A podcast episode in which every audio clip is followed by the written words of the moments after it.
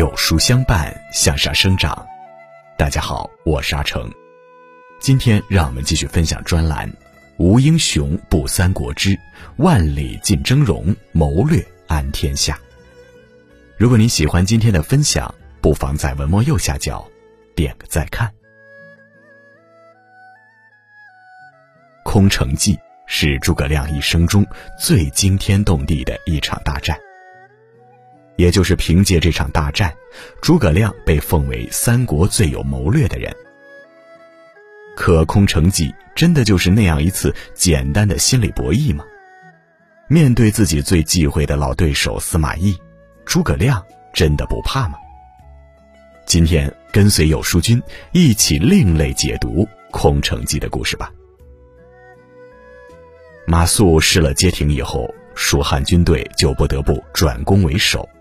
连姜维的老母亲也被从蓟县搬进汉中，诸葛亮似乎无计可施了，只能率领五千兵去西城搬运粮草，准备龟缩汉中休养生息。可是曹魏不想让他这么逍遥，他们宜将胜勇追穷寇，派司马懿率十五万大军掩杀而至。此时，诸葛亮手中又只剩下一半兵了，另一半搬运粮草去了。闻听平生唯一忌惮的司马懿率十五万大军潮涌而来，诸葛吃惊之余，只能苦思对策。跑，两千五对十五万，往哪里跑？弃城而逃，踩也被人家踩死了。战，怎么可能？先帝奋斗一辈子建立的蜀汉，绝不能在我手里拱手让人。还能怎么办呢？装。最了解对手的人是对手。诸葛亮与司马懿是交战多年的对手，更是懂得彼此的知音。棋逢对手，势均力敌，听琴声便能知雅意。好，那就弹一曲吧。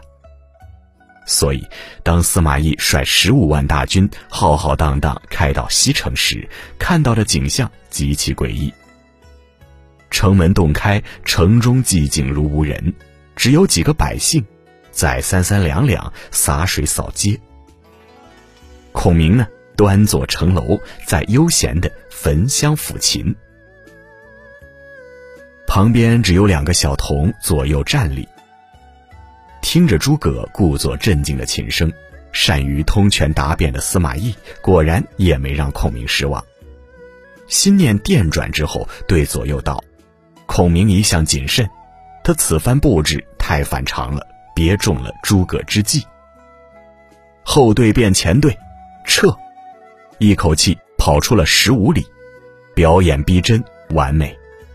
摇琴三尺胜雄狮。”诸葛西城退敌时，连罗老先生在《三国演义》中都这样赞叹：“十五万人回马处，世人指点到今矣。”不过，老先生又这样替世人提出了疑惑：“是啊，十五万对两千五，又是在一个山僻之间的小县城，或者围城，或者射杀城楼上的孔明，或者派尖刀班进城打探一番。”堂堂十五万大军主帅，怎么就会被吓得落荒而逃呢？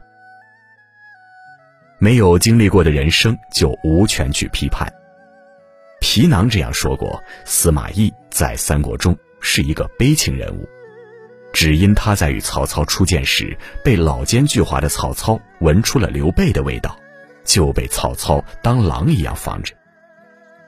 这还不算。曹操还嘱咐儿子曹丕继续加以提防。司马懿非人臣也，必欲汝家事。因为这个原因，司马懿在曹家工作可谓战战兢兢，如履薄冰。既因才高勤勉而备受重用，也因才高镇主而饱受猜忌。这一次，司马懿能来与诸葛亮对阵，还是拜诸葛亮所赐呢？正是因为诸葛亮一而再、再而三的北伐，势如破竹，斩将略城，曹魏集团无人能挡。魏主曹魏才不得不重新启用司马懿，封他为平西都督，调他来主持西线战事，专门对付诸葛亮。说白了，司马懿这个平西都督的主要作用就是抵抗诸葛亮北伐，关陇抗蜀，看好魏家的门。诸葛亮是司马懿的对手，更是司马懿的福星。没有诸葛亮，司马懿做不了平西都督，更不可能复出手握重兵。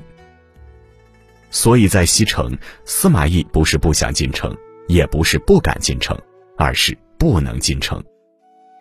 灭了诸葛亮这只兔子，那他这条老狗还有什么用？诸葛亮没来，他尚且只能在宛城闲住，被猜忌打压，赋闲养老。如果诸葛亮死了，那他还不得被烹了吗？天下已定，你故当烹。